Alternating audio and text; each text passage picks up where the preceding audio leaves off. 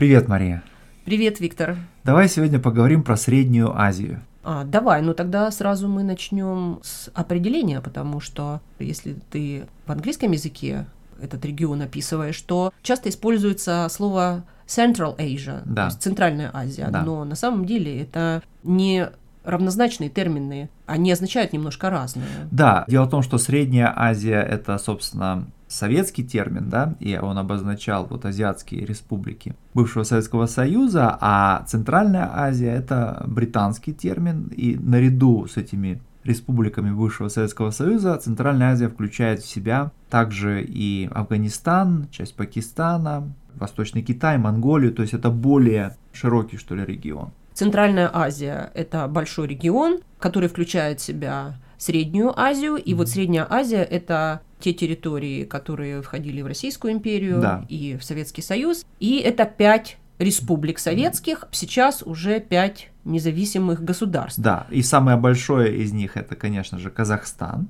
На севере, что да, ли, да, и составляет собой такую огромную степь, хотя на юге там уже есть и пустыни. Теперь, если мы посмотрим, кстати, в название всех этих государств, Казахстан, потом Узбекистан, Киргизстан, Таджикистан, да, и Туркменистан. Да. Мы везде слышим это окончание «стан». «Стан». Обозначает оно государство, да, ну, на тюркских языках. И вот в этих названиях Узбекистан, да, мы слышим название народа, да, узбеки, Узбекистан, да, да. Государство узбеков, да? Да, то есть это национальные государства, да, да, или, допустим, Таджикистан, таджики, Таджикистан, да, да. Ну и вот, соответственно, можно таким образом определить название граждан. Да, безусловно. Ну так вот, регион этот имеет древнюю историю и фигурирует, например, в истории Александра Македонского, да, который, завоевывая Азию, дошел в том числе и вот до территорий современного Таджикистана, Узбекистана, и эти территории вошли в состав его империи, а после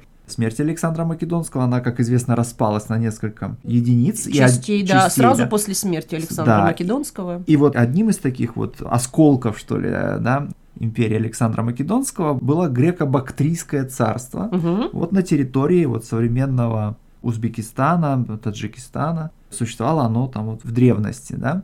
Но другое такое крупное завоевание, да, в истории Средней Азии, это, конечно, арабское завоевание, да, когда арабы завоевали Иран, они дальше продвинулись в Среднюю Азию, то есть, опять же, вот заняли территории современного Узбекистана, Таджикистана, Туркменистана. Арабы принесли с собой ислам. Ислам, безусловно, хотя надо понимать, что, конечно же, местное население, оно не арабоязычное, да, то есть ислам был привнесен. Ну и далее, после того, как арабский халифат тоже, в свою очередь, распался, да? То есть это было второе такое имперское завоевание, да, этого региона? Это произошло в 8 веке нашей эры. Это прошло почти, можно сказать, 1000 лет после Александра Македонского и вот тех греков, о которых мы упомянули. Вот. Ну а далее вот эти вот более мелкие государства, которые возникли в Средней Азии после арабского завоевания, они, в свою очередь, тоже были завоеваны, но на этот раз уже с востока монголами. Монголы, конечно же, были, наверное... Чингисхан, да? Да, Чингисханом, совершенно верно.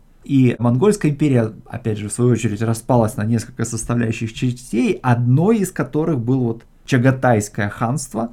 И, опять же, в какой-то момент возникает империя Тамерлана, да, опять же, с центром вот этой Средней Азии. Тамерлан был потомком Чингисхана, но по материнской линии.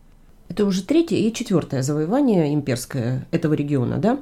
Сначала Александр Македонский и арабское завоевание, и вот затем 2 монгольских завоевания — Чингисхан и Тамерлан. И можно сказать, что вот это все такие большие главы в истории империи вот в этом регионе, Средней Азии, Центральной Азии. И уже как бы ближе к нашим дням, конечно же, можно упомянуть место Средней и Центральной Азии в истории так называемой «большой игры», то есть противостояние Великобритании и Российской империи вот за... господство в этом регионе в 19 веке.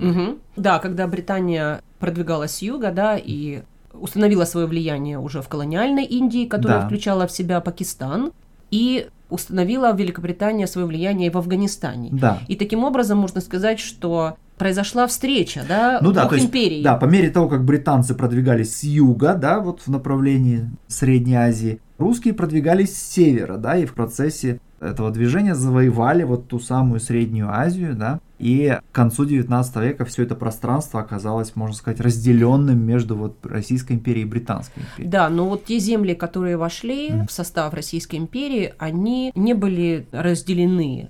Вот это разделение на 5 этих республик, да, и то, что стало государственными границами, произошло уже в Советском Союзе. Да, в 20-е и 30-е годы. Да, а до этого в Российской империи этот регион весь имел название Туркестанский край. Да. Ну и когда мы говорим о истории Средней Азии, и в частности вот о раннем советском периоде, здесь, конечно, на ум сразу же приходит знаменитый такой советский фильм «Белое солнце пустыни». Это настолько известный фильм, что очень многие выражения ушли в народ, что называется, стали крылатыми. И это такой культурный код, который невозможно понять, не посмотрев этот фильм. Да, но чтобы представить себе, о чем этот фильм и что это за фильм, да, то надо здесь вспомнить, что в советском кино не было фактически вестернов, да, а заменой какой-то такой вестерном были фильмы про Среднюю Азию и про борьбу между советской властью с одной стороны и вот местными такими повстанцами, немножко бандитами с другой. Называли их басмачи. А басмач — это значит налетчик, вот дословно, да. И вот действие «Белого солнца пустыни» как раз-то построено вокруг вот такого противостояния. Да? Да, да, вот там есть несколько действующих лиц. Есть, конечно, очень положительный герой. Это товарищ Сухов. Красноармеец. Солдат Красной Армии. Да, и он, в общем, помогает устанавливать там советскую власть. Да. И есть крайне отрицательный герой. Ну, такой харизматичный, я бы сказал. Да, да, он очень колоритный. Да, да, да. Это басмач Абдулла, да. Да, и гарем Абдуллы является обществом, да, которое претерпевает трансформации. Ну да, то есть Абдулла — это человек влиятельный, богатый, у него большой гарем, у него 9 жен, да, и, собственно, борьба ведется вокруг них, между Абдуллой и Суховым. Ну да, и они, может быть, не главный предмет борьбы, но в итоге они оказываются, да, между этими двумя силами. Но при этом там есть еще один важный персонаж. Это российский таможенник Верещагин. Да. И это фактически осколок этой Российской империи. И, пожалуй, этот персонаж наиболее интересен, потому что он не хороший и не плохой. Он, пожалуй, самый интересный тем, что в нем есть все, вот как в жизни. Да. Он, пожалуй, наиболее яркий, человек со своей позицией, с принципами и так далее. Ну и для идентичности России этот регион всегда был очень важен. У России был свой собственный Восток. Да, и этим Востоком была Средняя Азия. И вот фильм «Белое солнце пустыни» очень ярко демонстрирует это качество данного региона в сознании, в представлениях россиян, русских. В этом регионе Россия занимала западную позицию. Ну да. И для идентичности российской это было важно, поскольку Россия представляла собой Европу, можно сказать. Она представляла Европу в этом регионе. Да. Но пока.